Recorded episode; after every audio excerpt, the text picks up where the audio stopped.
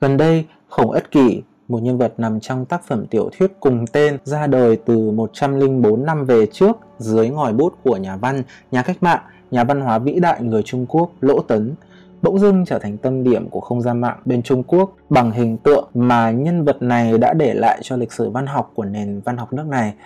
Thậm chí là không lâu sau đó, Khổng Ất Kỷ còn trở thành tên của một hiện tượng văn học được đặt trong ngoặc kép, từ đó gây xôn xao và tạo nên một phong trào về giải tỏa cảm xúc của cộng đồng netizen đại lục.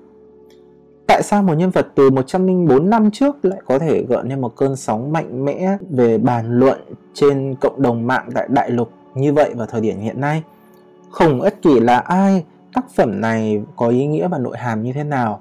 Đằng sau văn học khổng ất kỷ lại là một vấn đề gì khiến chúng ta cần phải suy ngẫm trong tập podcast ngày hôm nay mình sẽ cùng các bạn đi ngao du một chút và tìm hiểu về câu trả lời dành cho những câu hỏi này. Hello, xin chào tất cả mọi người và hoan nghênh tất cả các bạn thính giả đã đến với tập podcast thứ ba của Spring Week Podcast với tựa đề Văn học khổng ất kỷ và tản mạn câu chuyện tấm bằng đại học. Mình là Brian và ngay sau đây chúng ta hãy cùng bắt đầu chương trình của ngày hôm nay nhé.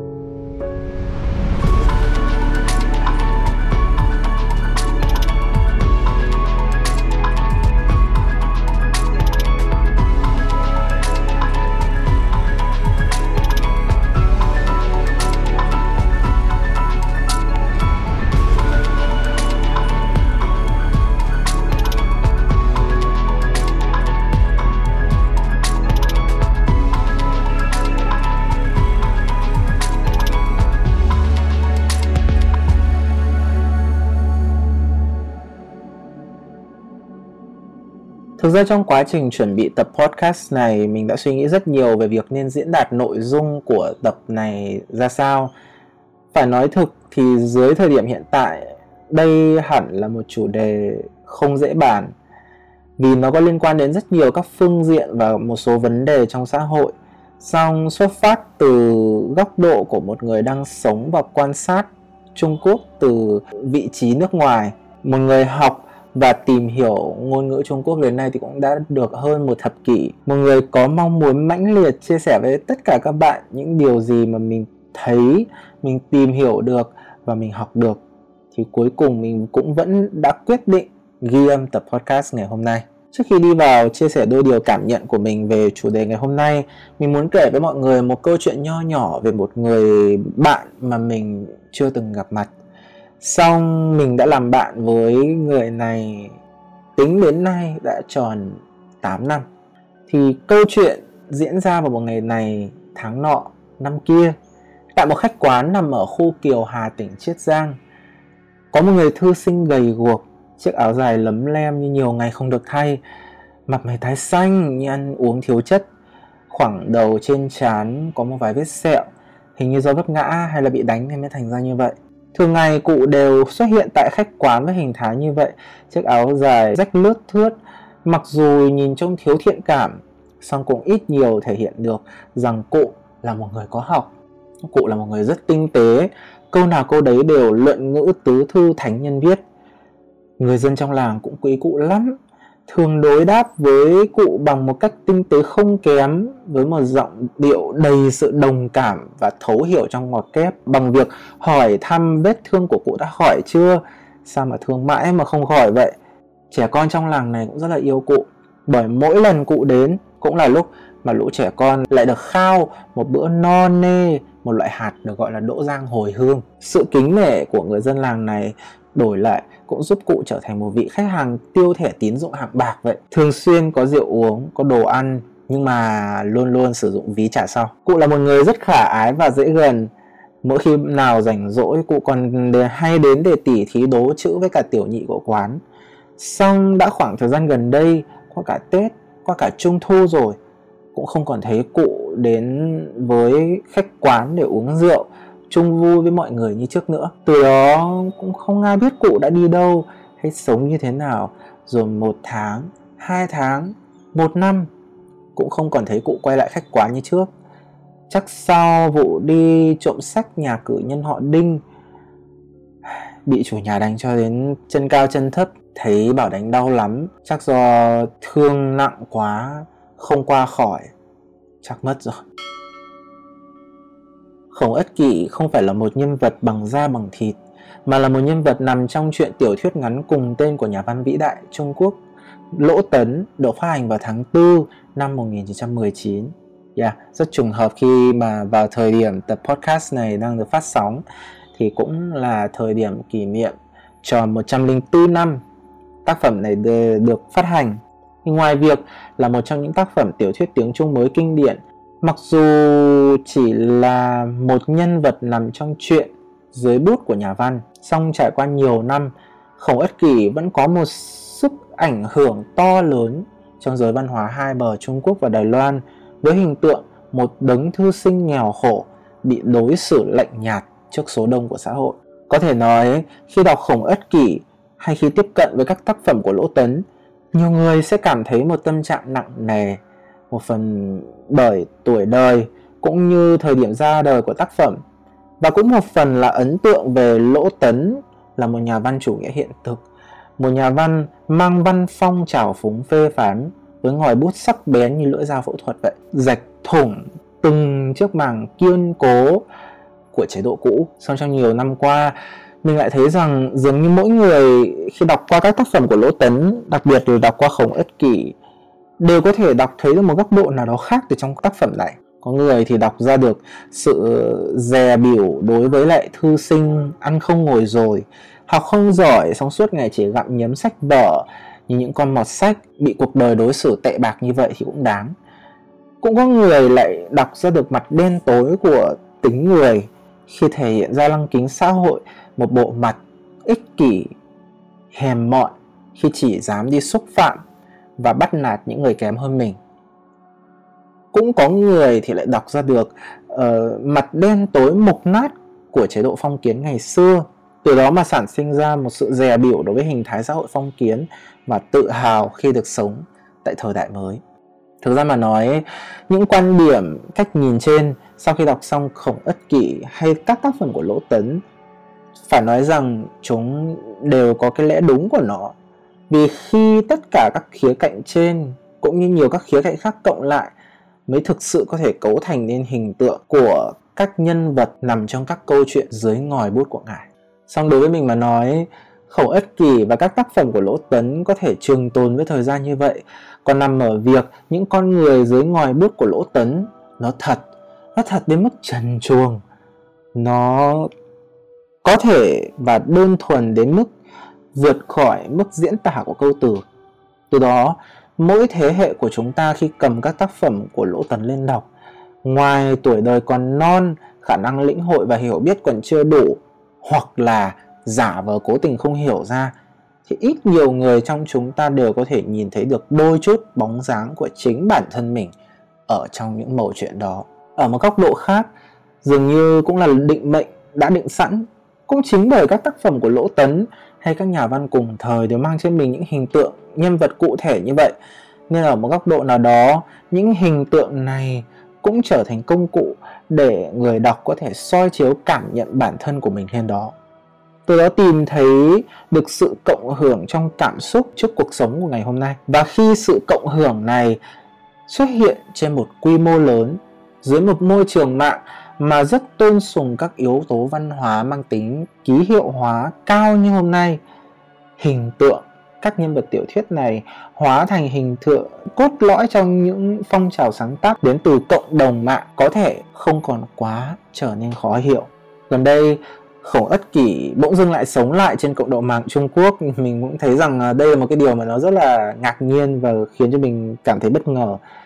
Chỉ có điều cụ sống lại bằng việc là trở thành tên của một phong trào văn học mạng trong ngoặc kép, cũng như là chiếc áo dài của cụ thì cũng trở thành cái hình tượng cốt lõi, một cái hình tượng cụ thể được sử dụng trong mọi thảo luận của cái đợt mà cụ sống lại này trên môi trường mạng. Trước khi nói đến ờ, văn học khổng ất kỷ là gì thì mình cũng cần giải thích qua một chút về hiện tượng văn học mạng của cộng đồng netizen Trung Quốc là như thế nào? Thì với các bạn hay quan tâm đến netizen Trung Quốc mà nói thì hiện tượng văn học mạng trong ngoặc kép hẳn sẽ không phải là một điều gì đó quá xa lạ. Đơn giản mà nói thì hiện tượng văn học mạng trên cộng đồng mạng Trung Quốc là một chủ đề trong một khoảng thời gian nhất định, bỗng dưng nhận được một sự hưởng ứng và quan tâm đông đảo từ người dùng mạng trên các nền tảng mạng của nước này như chúng ta có thể kể đến như là Weibo, Bilibili hay là nhiều các cái trang mạng khác, nền tảng mạng khác thì mỗi một chủ đề thường chủ yếu bày tỏ và giải tỏa một cảm xúc chung gì đó của mọi người Đồng thời tên gọi của các phong trào này đều thường được netizen chọn dùng một từ có thể lột tả rõ nhất đặc trưng cảm xúc mà phong trào đó muốn bày tỏ để làm tên. Cho đến nay thì điển hình ta có thể nhắc đến phong trào văn học mạng mà trong ngoặc kép như là văn học website cái này ờ, có một đợt mình đã từng nói chuyện với một vài người bạn trong khoa của mình hình như mọi người cũng không biết. Uh, tiếng Trung thì được gọi là phá ở sai vấn 学 thì chuyên chỉ việc dùng những cách nói khiêm tốn để phô trương thành tích của bản thân đến từ những người thành đạt hay văn học tí tí. Ờ, tiếng Trung thì được gọi là số sủ vấn xuệ thì được dùng để chỉ anh hành một cái hành động thì thầm. Nó giống như kiểu là nói xấu ấy của những người đi làm.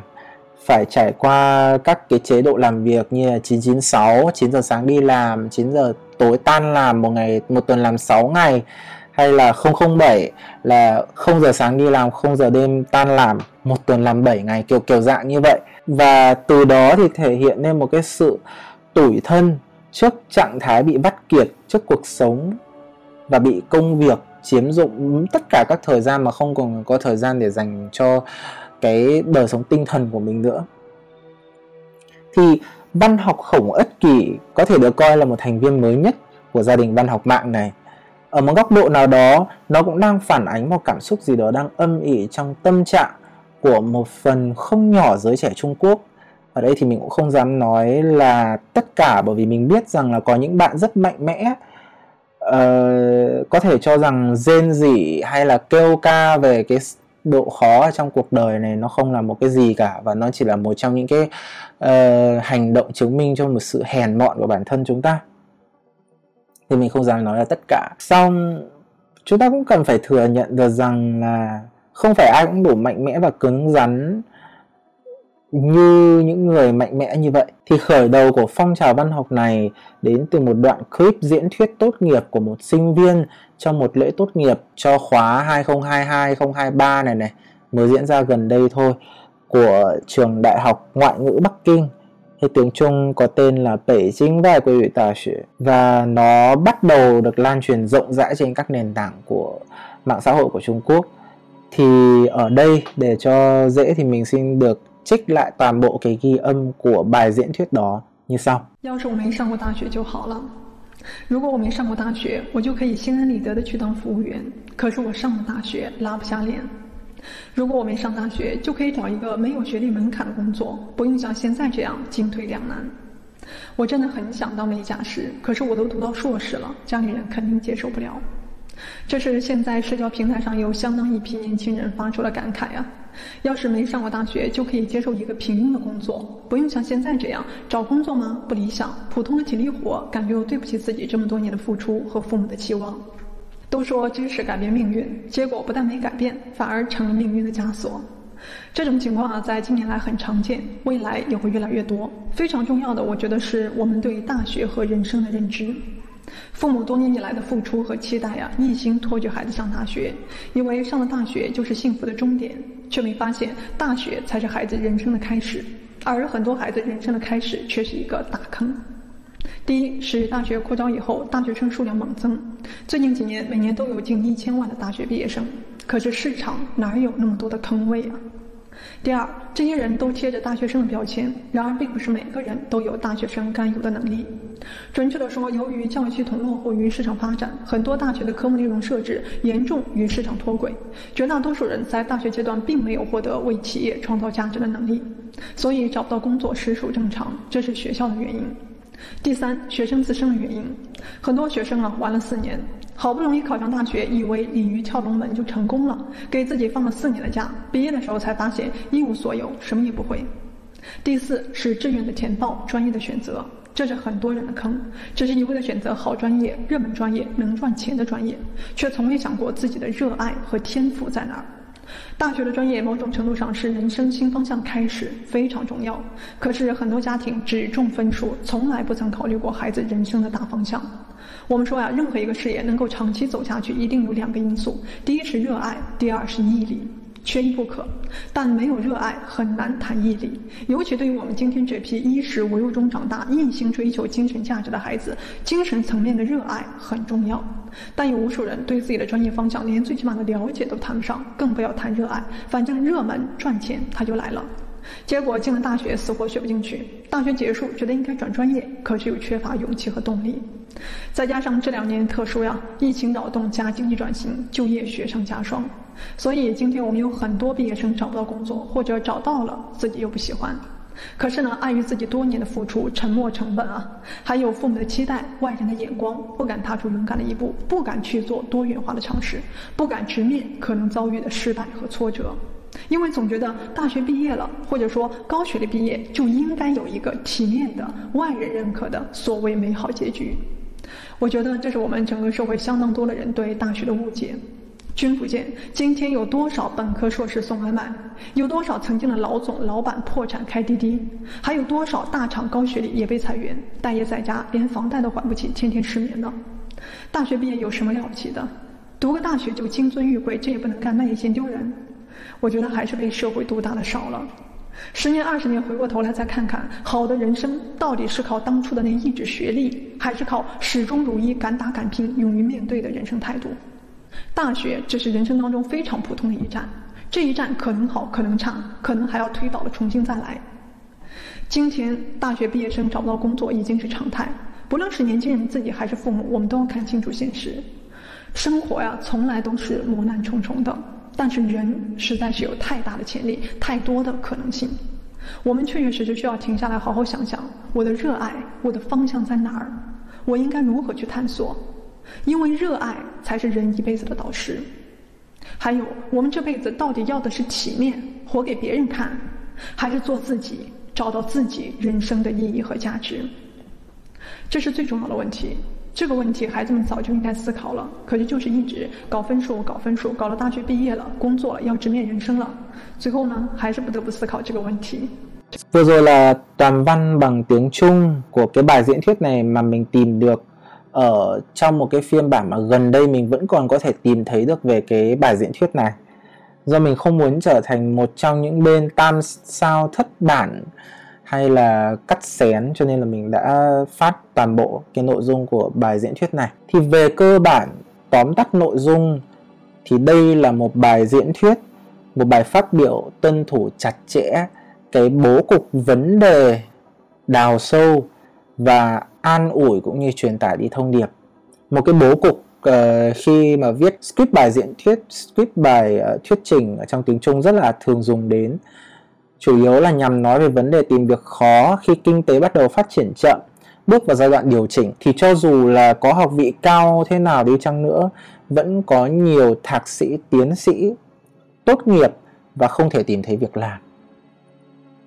Từ đó dẫn đến là sinh kế và tiến trình phát triển cá nhân của họ bị ảnh hưởng. Sau ở phần cuối của bài phát biểu, thì người phát biểu cũng cố gắng truyền tải đi thông điệp là cho dù khó khăn như thế nào, cuộc sống vẫn phải tiếp tục. Life go on. Nên vì vậy, chúng ta không có lý do gì là không tiếp tục cố gắng để tìm kiếm và chờ đợi lấy cơ hội của mình. Nhưng mà cho đến thời điểm hiện tại mà nói, khi mà mình làm tập podcast này thì hiển nhiên là cái phần thông điệp ở đằng sau ấy, nó đã dường như là chìm mất ở trong biển dư luận. Ngược lại là gì? Cái phần thông điệp ở đầu mà tung ra vấn đề ở đằng trước thì nó như là kiểu một mồi lửa châm đúng phải cái ngòi nổ. Cảm xúc của một số lượng lớn các bạn trong cộng đồng netizen nước này đang phải trải qua hay là đang cùng cảnh ngộ. Từ đó gây ra được một cái hiện tượng mà được coi gọi là bây giờ là phong trào văn học khổng ất kỷ đó. Mấu chốt của văn học khổng ất kỷ ở đây muốn nói đó muốn thể hiện đó là gì? Thực ra mà nói, nó không phải là một cái gì đó quá là cao siêu, mà nó chỉ đang là một, thể hiện một cái cảm xúc của rất nhiều người trẻ tại Trung Quốc bây giờ. Khi mà kinh tế của họ bước vào trong một cái giai đoạn mà mình ở đây thì tạm lấy luôn từ mà chính phủ của bên họ hay sử dụng đó là giai đoạn phát triển chất lượng cao.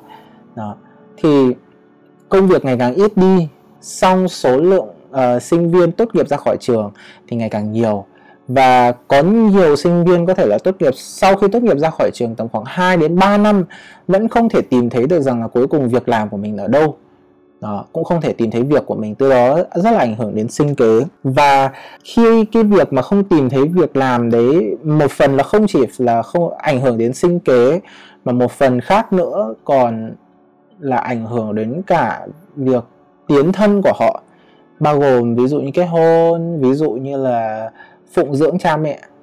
Đấy đều là những cái việc mà khi họ là một người đặt dưới cái khung gọi là uh, giá trị quan đạo đức của phương đông ấy họ không thể không đối mặt nhưng họ không thể tìm thấy cách giải quyết để đối mặt dẫn đến là họ cảm thấy rất là bí bách ngột ngạt.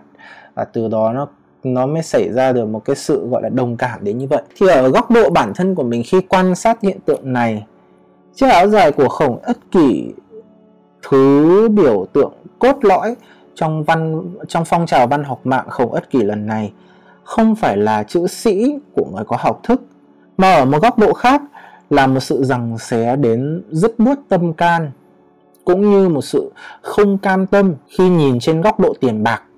Sự đầu tư trong việc học tập với kết quả đạt được không còn tương xứng.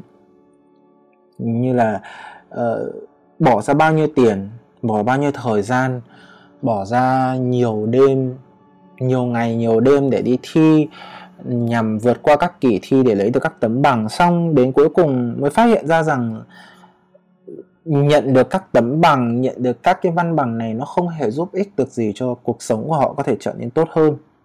Đó. Từ đó phản ánh ra một cái vấn đề mà mình nghĩ rằng là không chỉ ở Trung Quốc, mà mình nghĩ là ở Việt Nam thời điểm hiện tại vẫn đang phải đối mặt và từ trước đến giờ cứ thỉnh thoảng thì nó lại được lôi ra để được thảo luận. Đó chính là vấn đề dường như chúng ta đang gặp phải cái việc gọi là lãng phí tài nguyên giáo dục trong xã hội. Đó. tức là người học không tìm thấy được cái mà mình muốn học. Đó. Hay nói một cách khác là người học không cảm thấy rằng là mình có thể áp dụng được những cái cái mình học vào trong cuộc sống của chính chính họ để giúp cho cuộc sống của họ trở nên tốt hơn. Thì đây là một cái vấn đề mà cũng được thảo luận khá là lâu. Về cơ bản mà nói, trong quá trình mình đi học, mình cũng đã từng suy nghĩ nhiều lần về câu hỏi đi học để làm gì. Và hôm nay, mình nghĩ mình có đủ tư cách để có thể chia sẻ được một vài cách nhìn của mình về vấn đề này. Thứ nhất là đi học để làm gì? Đáp án của mình ở thời điểm hiện tại đó là đi học không phải là để học thuộc khối kiến thức khổng lồ được giảng dạy ở trong các giờ học trên giảng đường nhé mà là một cái sự góp nhặt, những cái kết quả, kết tinh từ vô vàn lần chúng ta mang cái kiến thức chủ quan mà chúng ta đã có đi va chạm với những kiến thức chuyên ngành được giảng dạy ở trường. Để từ đó nhặt nhạnh được cho mình những cái hiểu biết mang đặc trưng của chính chúng ta cũng như là uh, những cái cách xử lý những cái quan điểm những cái nhận thức mà nó là của chúng ta trong cái quá sau cái quá trình va chạm đấy. Thì lấy một ví dụ đơn giản đó ví dụ như Brian chẳng hạn. Brian là một sinh viên thuộc ngành sư phạm tiếng Trung. Thì cái mà Brian nhận được nhiều nhất trong 4 năm đại học vừa qua thực chất mà nói không phải là uh, ví dụ như là cuốn sách A, cuốn sách B nó có những cái điểm kiến thức như thế nào? Hay là nó đã giảng cho mình những cái bài học như thế nào? Mà ngược lại là mình nhận được nhiều nhất đó là cái cái cách dạy cách triển khai một bài giảng cách xử lý một bài giảng trên lớp như thế nào đến từ những thầy cô rất là giàu kinh nghiệm của khoa mình. Chính vì vậy nếu như bạn đặt kỳ vọng vào việc học thuộc mọi kiến thức tức là mang cái mô hình học thuộc uh, từ dưới cấp 3, cấp 2 và có thể sớm hơn là tiểu học lên trên đại học. Để rồi mong chờ vào rằng là học thuộc mọi kiến thức. Sau đó là có thể ra ngoài đi áp dụng và đi làm luôn vào trong các cái cái công việc của mình. Thì mình nghĩ chắc chắn rằng là đến cuối cùng chúng ta sẽ chúng ta hay là những bạn mà mà có cái suy nghĩ đấy thì thường sẽ trở thành những người mà ngã rất là đau. Mình nghĩ là như vậy. Bởi vì uh, với mình mình luôn quan niệm một cái điều đó là kiến thức đại học uyên bác chuyên ngành thâm sâu. Thực chất mà nói không phải là để cho chúng ta đi học thuộc. Thực chất mà nói là là cái việc giáo dục đại học nó đang thông qua một cái việc cho chúng ta tiếp cận đến nhiều các cái kiến thức như vậy. Các cái kiến thức chuyên ngành uyên bác thâm sâu như vậy để giúp kiến tạo nên cái tầm nhìn về kiến thức của chúng ta bạn có thể có tầm nhìn, có cái quan điểm, có cái nhận thức độc đáo của mình, nhưng bạn không nhất thiết là phải nhớ hết tất cả các cái cái cái kiến thức mà các bạn được học ở trên đại học. Đấy. Thì đấy là một cái điều mà mình nghĩ là như vậy. Xong nếu bạn nghĩ rằng là kiến thức ngành sư phạm chỉ để dùng đi dạy thì đó cũng là một sai lầm. Lấy ví dụ như mình chẳng hạn, khi mình xác định đúng trọng tâm mình cần để ý khi học đại học là những cái, là đi góp nhặt những cái nhận thức đặc biệt và độc đáo như vậy, thì mình thấy rằng là những cái nhận thức hay những cái kỹ năng mà mình thu nạp được trong 4 năm mà mình đi học đại học này, nó đã giúp ích mình rất nhiều trên các cái lĩnh vực khác không hẳn là chỉ có đi dạy. Ví dụ như kỹ năng triển khai bài giảng nó đã giúp cho mình biết được rằng là à, khi tham gia các cuộc thi diễn thuyết thì mình cần triển khai mình nên triển khai cái bài diễn thuyết của mình như thế nào để có thể có được cái chiều sâu hơn chứ không phải chỉ đơn giản đang phô trương cái khả năng tiếng của mình kiểu như vậy. Hay là làm podcast thì mình nên triển khai một cái vấn đề như thế nào? Mình nên gọi là chuẩn bị script ra sao chẳng hạn. Vấn đề không phải là kỹ năng này thuộc ngành gì mà nằm ở bản thân mình có thể chia nhỏ được môi trường sử dụng của những kỹ năng này đến mức như thế nào. Từ đó áp dụng nó một cách hiệu quả. Bởi vì mình luôn có một cái cảm nhận rằng là người học cao chúng ta thường sẽ bị chùn bước hay nói một cách khác là chúng ta sẽ bị uh, vướng bị mắc kẹt ở trong một cái khung, đó là chúng ta sẽ luôn luôn đi làm một cái, làm bất cứ một cái việc gì là đều sẽ làm từ gốc. Đều sẽ phải làm từ gốc, rồi mới lên đến ngọn, rồi ở giữa thì còn có cành kia các thứ, làm một cách rất chi tiết, tức là hầu như đều phải làm từ ờ, đào sâu trong lòng đất ấy.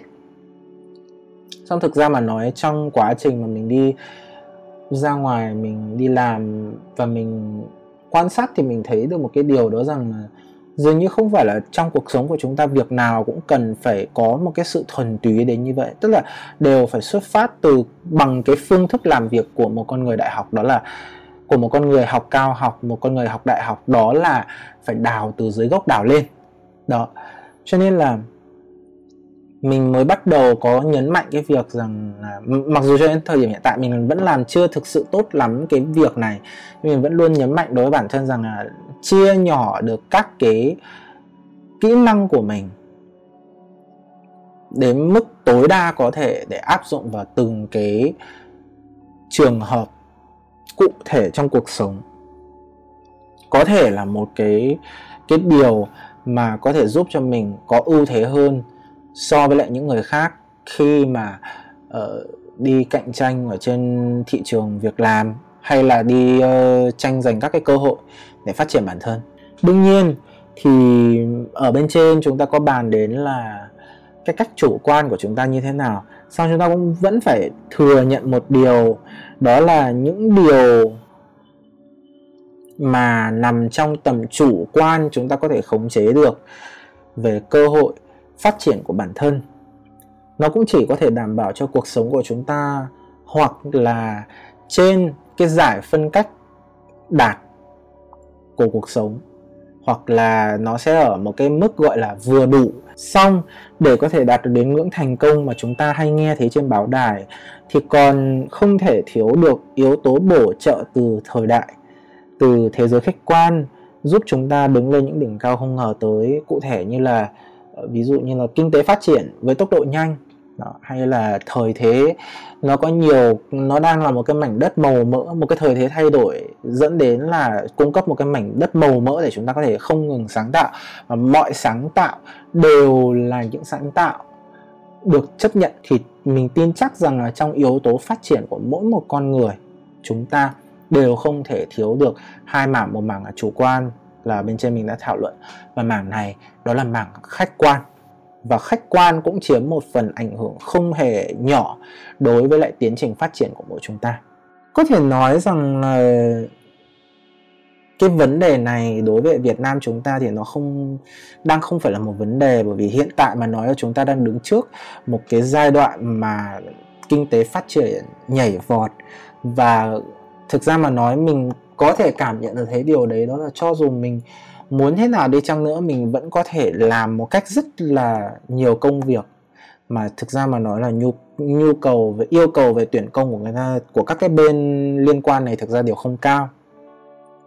Xong uh, đây cũng là một cái câu câu chuyện và một cái vấn đề mà chúng ta đặc biệt là Việt Nam chúng ta cũng cần phải suy nghĩ một chút khi tương lai nó chắc chắn sẽ xảy ra. Bởi vì tăng trưởng nhanh không phải là vĩnh viễn, không phải là vĩnh cửu, mà đến một thời điểm nào đó nó sẽ phải chững lại khi chúng ta đã đạt đến một quy mô nhất định. Ok, rồi. Hôm nay thực ra mà nói, nghe trường thì mình có thể thấy rằng là đây là một cái chương trình khá là tản mạn về một cái hiện tượng trên mạng của xã hội Trung Quốc. Đây cũng là một cái phần thử, một cái bước thử về nội dung của mình trong khi làm tập, các cái tập podcast podcast của năm nay xong, ở phần cuối cùng thì mình vẫn muốn cùng các bạn trả lời một câu hỏi đó là, từ văn học khổng ất kỷ, ta có thể coi tấm bằng đại học là, hay cái việc đi học đại học nó thực sự mà nói là không quan trọng và không có giá trị hay không?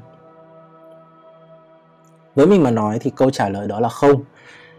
Mình muốn mượn một câu nói trong bài diễn thuyết ở trên đó là, tấm bằng đại học là chìa khóa để mình mở cửa, cũng là chiếc áo dài sáng lạn của kiến thức mà mình không cần cởi để hòa nhập vào cuộc sống. Nhiều khi ta phải thừa nhận rằng là lý tưởng và cuộc sống nó luôn luôn là hai thế giới tồn tại song song. Cả hai không thể vứt đi một cái nào bởi một cái là hồn của chúng ta, còn một cái là cái bụng của chúng ta.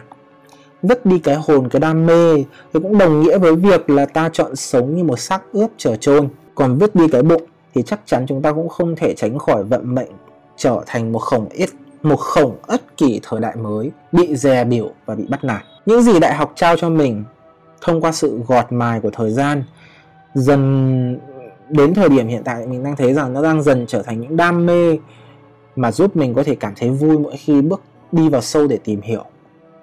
Đồng thời ở một góc độ khác, dành thời gian để đi kiếm tiền, nuôi sống chính bản thân mình bằng công việc mình có thể làm cũng không hề mâu thuẫn thuẫn gì với chính tâm hồn của chúng ta. Bởi kiếm tiền mà không nhục. Những năm trước đây, mình thường hay hô một câu khẩu hiệu làm mục tiêu đó là có nhiều tiền, có thành công, có tự trọng. Sau đến năm nay, câu khẩu hiệu này đã thay đổi thành là có hồn đam mê, có miếng cơm ăn và có tấm áo mặc là được rồi. Chiếc áo dài của khổng ất kỷ thực chất mà nói cũng là một chiếc áo dài khí chất của một con người.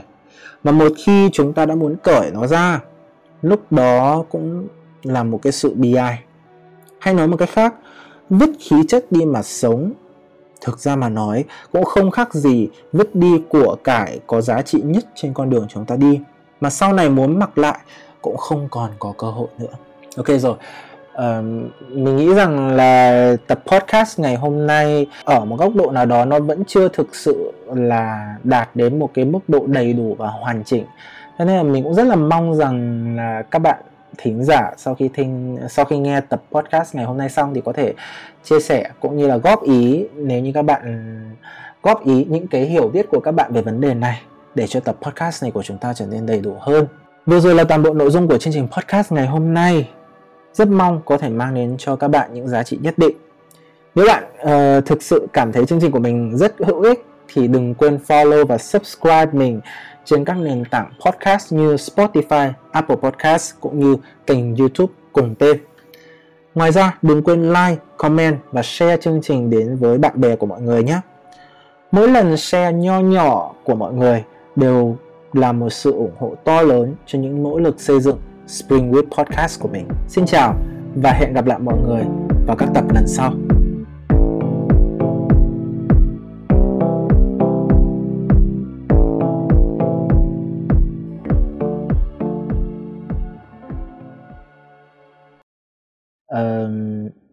现在大家听到的是今天这一集的 bonus track。那这一集的 bonus track 呢，我打算给大家带来的是今天这一期 podcast 所讲到的一个故事的全文朗诵，叫做《孔乙己》。那相信大家对于孔乙己这个故事已经不陌生。那对于我来讲的话，呃，八年前，当时当时我的中文还不算太好，但我非常感谢在八年前的自己，竟然能够遇到孔乙己这样的作品。现在让我为你朗读《孔乙己》。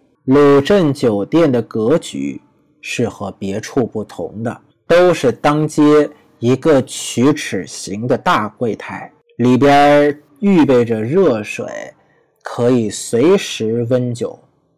做工的人，傍午傍晚散了工，每每花上四文铜钱买一碗酒。这是二十多年前的事儿，现在每碗要涨到十文，靠柜外站着，热热的喝了休息。倘肯多花一文钱，便可以买一碟盐竹笋。或者是茴香豆做下酒物的。如果出到十几文，那就能买一样荤菜。但这些顾客都是短衣帮，大抵没有这样的阔绰。只有穿长衫的，才渡进店面隔壁的房子里要酒要菜，慢慢的坐着喝。我从十二岁起，便在镇口的咸亨酒店里当伙计。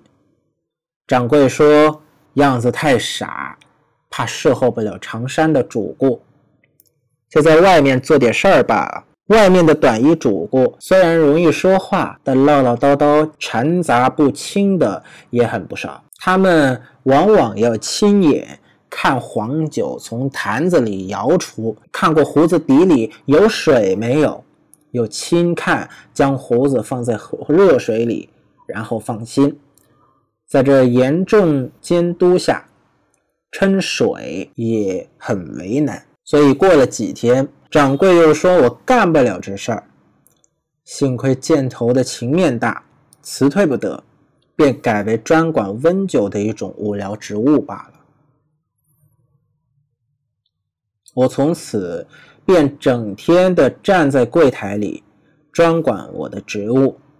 虽然没有什么失职，但总觉得有些单调，有些无聊。掌柜一副凶脸孔，主顾也没有好生气，叫人活泼不得。只有孔乙己到店，才可以笑解上，所以至今还记得。孔乙己是站着喝酒。而穿长衫的唯一的人，他身材很高大，青白脸色，皱纹间时常夹杂这些伤痕，一部乱蓬蓬的花白胡子，穿的虽然是长衫，可是又脏又破，似乎十多年没有补，也没有洗。他对人说话，总是满口知乎者也。叫人半懂不懂的，因为他姓孔，别人便从描红纸上的“上大人孔乙己”这半懂不懂的话里，替他取下了一个绰号，叫做孔乙己。孔乙己一到店，所有喝酒的人便都看着他笑，有的叫道：“孔乙己，你脸上又添新伤疤了？他不回答，对柜里说：“温两碗酒，要一碟茴香豆。”便排出久闻大钱。他们又故意的高声嚷道：“你一定又偷了人家东西啦！”孔乙己睁大眼睛说话：“你怎么凭空无人清白？什么清白？我前天亲眼见了你偷了何家的书，吊着打。”孔乙己便涨红着脸。额上的青筋条条绽出，争辩道：“窃书不能算偷，窃书，读书人的事儿能算偷吗？”接连便是难懂的话，什么“君子固穷”、什么“者乎”之类，引得众人都哄笑了起来。店内外充满了快活的气息。听人家背地里谈论，孔乙己原来也读过书，但终于没有进学，又不会营生，于是愈过愈穷，弄到将要讨饭了。幸而写得一笔好字，便替人家抄抄书，换一碗饭吃。可惜他又有一样坏脾气，便是好吃懒做，做不到几天，便连人。和书籍、纸张、笔砚一起失踪。如是几次，叫他抄书的人也没有了。孔乙己没有法儿，便免不了偶然做些偷窃的事儿。但他在我们店里品行却比别人都好，就是从不拖欠。虽然奸货没有现钱，暂时记在粉板上。但不出一月，定然还清。从坟板上逝去了孔乙己的名字。孔乙己喝过了半碗酒，涨红的脸色渐渐复了原。旁人便又问道：“孔乙己，你当真认识字儿吗？”孔乙己看着问他的人，显出不屑质辩的神气。他们便接着说道。你怎的连半个秀才也捞不到呢？孔乙己立刻显出颓唐不安的模样，脸上笼上了一层灰色，嘴里说些话，这回可全是“知乎者也”之类。在这时候，众人也都哄笑了起来，店内外充满了快活的空气。在这些时候。我也可以附和着笑，掌柜是绝不责备的。而且掌柜见了孔乙己，也每每这样问他，引人发笑。孔乙己知道自己不能和他们谈天儿，便只好向孩子说话。有一回对我说道：“你读过书吗？”我略略点了点头。他说：“读过书，我便考你一考。”茴香豆的“茴”怎样写的？我想，讨饭一样的人，也配考我吗？便回过脸去，不再理会。孔乙己等了许久，很恳切地说道：“不能写吧？我教给你，记着这些字儿，应该记着，将来做掌柜的时候写账要用。”我暗想。我和掌柜的等级还很远呢，而且我们掌柜也从不将茴香豆上账。又好笑又不耐烦，懒懒地答他道：“谁要你教？不是草头底下一个来回的回字儿吗？”孔乙己显出极高兴的样子，将两个手指头的长指甲敲着柜台，点头说：“对呀，对呀，回字有四样写法。”你知道吗？我愈不耐烦了，努着嘴走远。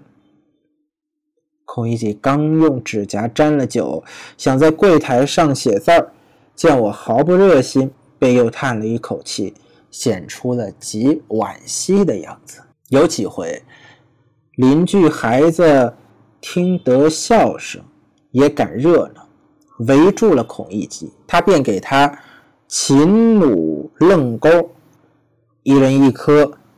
孩子吃完豆仍然不散，眼睛都望着碟子。孔乙己着了慌，伸开五指将碟子罩住，弯腰下去说道：“不多了，我已经不多了。”直起身又看一看豆，自己摇头说：“不多，不多了。”于是这一群孩子都在笑声里走散了。孔乙己是这样的使人快活，可是没有他。